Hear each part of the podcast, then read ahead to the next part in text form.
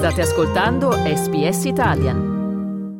8.47 sulla costa est d'Australia, voi siete sempre in ascolto del programma in italiano di radio SBS in diretta oppure in podcast attraverso le vostre piattaforme preferite, ma anche perché no la nostra SBS Radio app che vi fa portare il programma in italiano e tutte le nostre storie, le nostre interviste ovunque voi siate in questo sabato mattina dalle stelle con la Space Architect Valentina Sumini che abbiamo ascoltato eh, prima della pausa, torniamo alla Terra dove gli eventi meteorologici estremi continuano a dominare i nostri programmi, tra l'altro in questo inizio di anno. La costa est, in particolare il Queensland, ha visto un inizio estivo di intense precipitazioni e alluvioni, mentre in Western Australia, nella parte occidentale del South Australia, Australia e Northern Territory hanno dominato le ondate di calore con temperatura ben al di sopra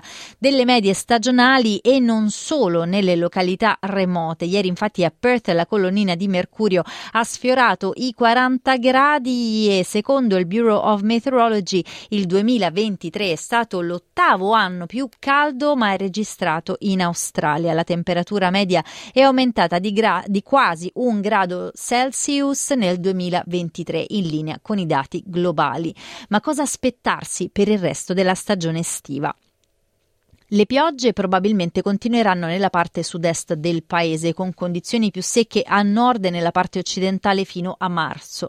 Secondo l'ultimo aggiornamento del Bureau of Meteorology, il Niño continuerà a farsi sentire nel Pacifico tropicale, con temperature superficiali del mare che hanno toccato o stanno toccando il picco e con le temperature del mare più alte le possibilità di, una, di un incontro ravvicinato con meduse, polpi e altre creaturine marine aumentano, con diversi avvistamenti a Cairns delle velenose meduse irukangi e dei polpi dagli anelli blu a Sydney e Perth, famosi per essere alcune delle creature più velenose al mondo. Entrambe specie apparentemente innocue, ma come sa bene il professor Jamie Seymour, meglio non farsi ingannare dalle apparenze. Nella sua carriera, infatti, il ricercatore marino è stato punto dalle meduse irukangi almeno 11 volte queste piccole creaturine grandi quanto un'unghia, ma davvero davvero pericolosissime. There's a time lapse, usually around about 20 to 30 minutes. And then you go from going, yeah, yeah, yeah, I feel all right, to nausea, vomiting, intense racking pain throughout your body. and this feeling of impending doom that comes over the top of it, like something's going to go seriously wrong. And the pain sort of ramps up. You get it under control, and then it just goes up another level. And then you get that under control and think, oh, it can't get much worse. And then it goes up yet another level. Queste minuscole meduse sono responsabili di circa 150-200 incidenti all'anno, la maggior parte nel nord del Queensland e gran parte delle vittime prova un dolore lancinante, lievi sintomi psicotici noti come sindrome di Irukanji che scompaiono dopo alcune ore, ma il 20% dei casi finisce in terapia intensiva. Le meduse sono trasportate dalle correnti tropicali verso le coste settentrionali dell'Australia ogni estate, ma secondo il professore associato della James Cook University potremmo vederne di più in futuro e per periodi più lunghi a causa degli effetti del riscaldamento degli oceani causato dai cambiamenti climatici. Ascoltiamo ancora Jamie Simo. There seems to be more and more people being stung around the Fraser Island area. Uh, and historically, when you look at the numbers of stings, we've seen a progressive increase in their southern distribution over the last 15 or 20 years. But the data is really fuzzy on that. It's been hard to get a good handle on it.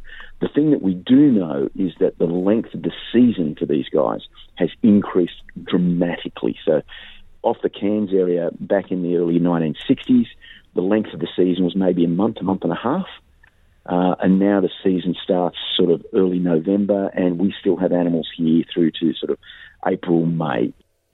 La dottoressa Lee Ann Gashwin, che studia il comportamento delle meduse alla University of Tasmania, afferma che le punture di Urukanji sono state riscontrate anche in New South Wales. We've been getting Irukandji stings at Fraser Island since at least the 1950s. In fact, we've also had Irukandji stings south of Fraser Island uh, for more than 100 years. We had an Irukandji sting in Moreton Bay in 1893. We had dozens of Irukandji stings in Botany Bay in New South Wales in 1905, many others as well. Come proteggersi allora da questi pericolosi esserini? In genere bisogna fare attenzione alle informazioni riportate sui cartelli lungo le spiagge ed è buona norma indossare costumi interi.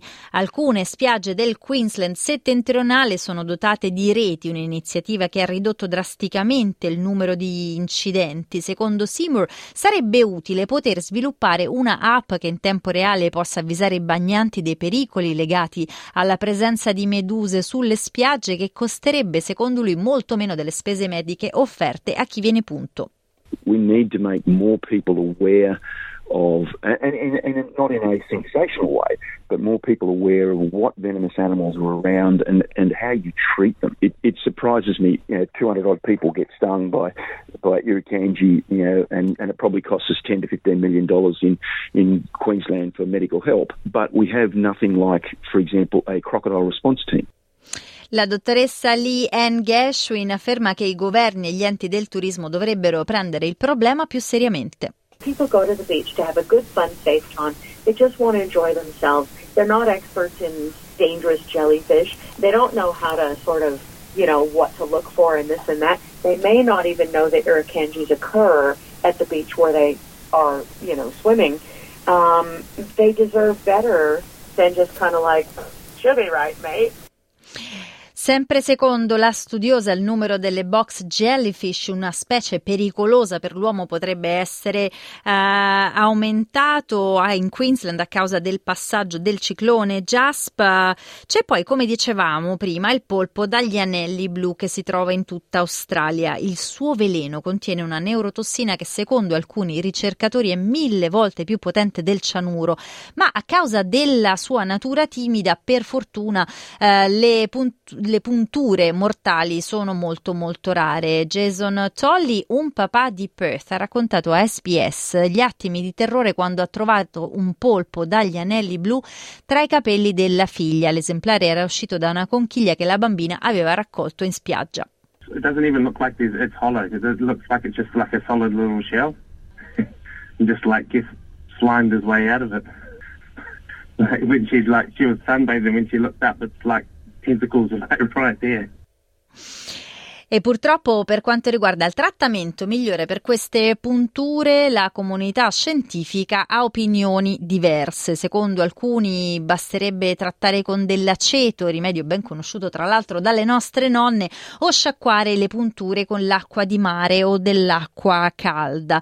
Il consiglio comunque è appunto avvisare immediatamente i bagnini e rivolgersi ad un medico o a un pronto soccorso il prima possibile. Ovviamente con questa storia di Edwina Ginan per SBS News. Noi siamo giunti proprio agli sgoccioli della nostra prima ora insieme che ci ha portato dallo spazio alle meravigliose coste dell'Australia che speriamo almeno alcuni eh, di voi all'ascolto godranno in questo fine settimana che sembra forse, non lo so, aver fatto capolino l'estate in qualche parte dell'Australia, chissà. Abbiamo visto nel notiziario le previsioni di un meteo che sicuramente eh, in questo inizio d'anno non è stato molto clemente con tante parti dell'Australia. Volete ascoltare altre storie come questa? Potete trovarle su Apple Podcasts, Google Podcasts, Spotify o ovunque scarichiate i vostri podcast.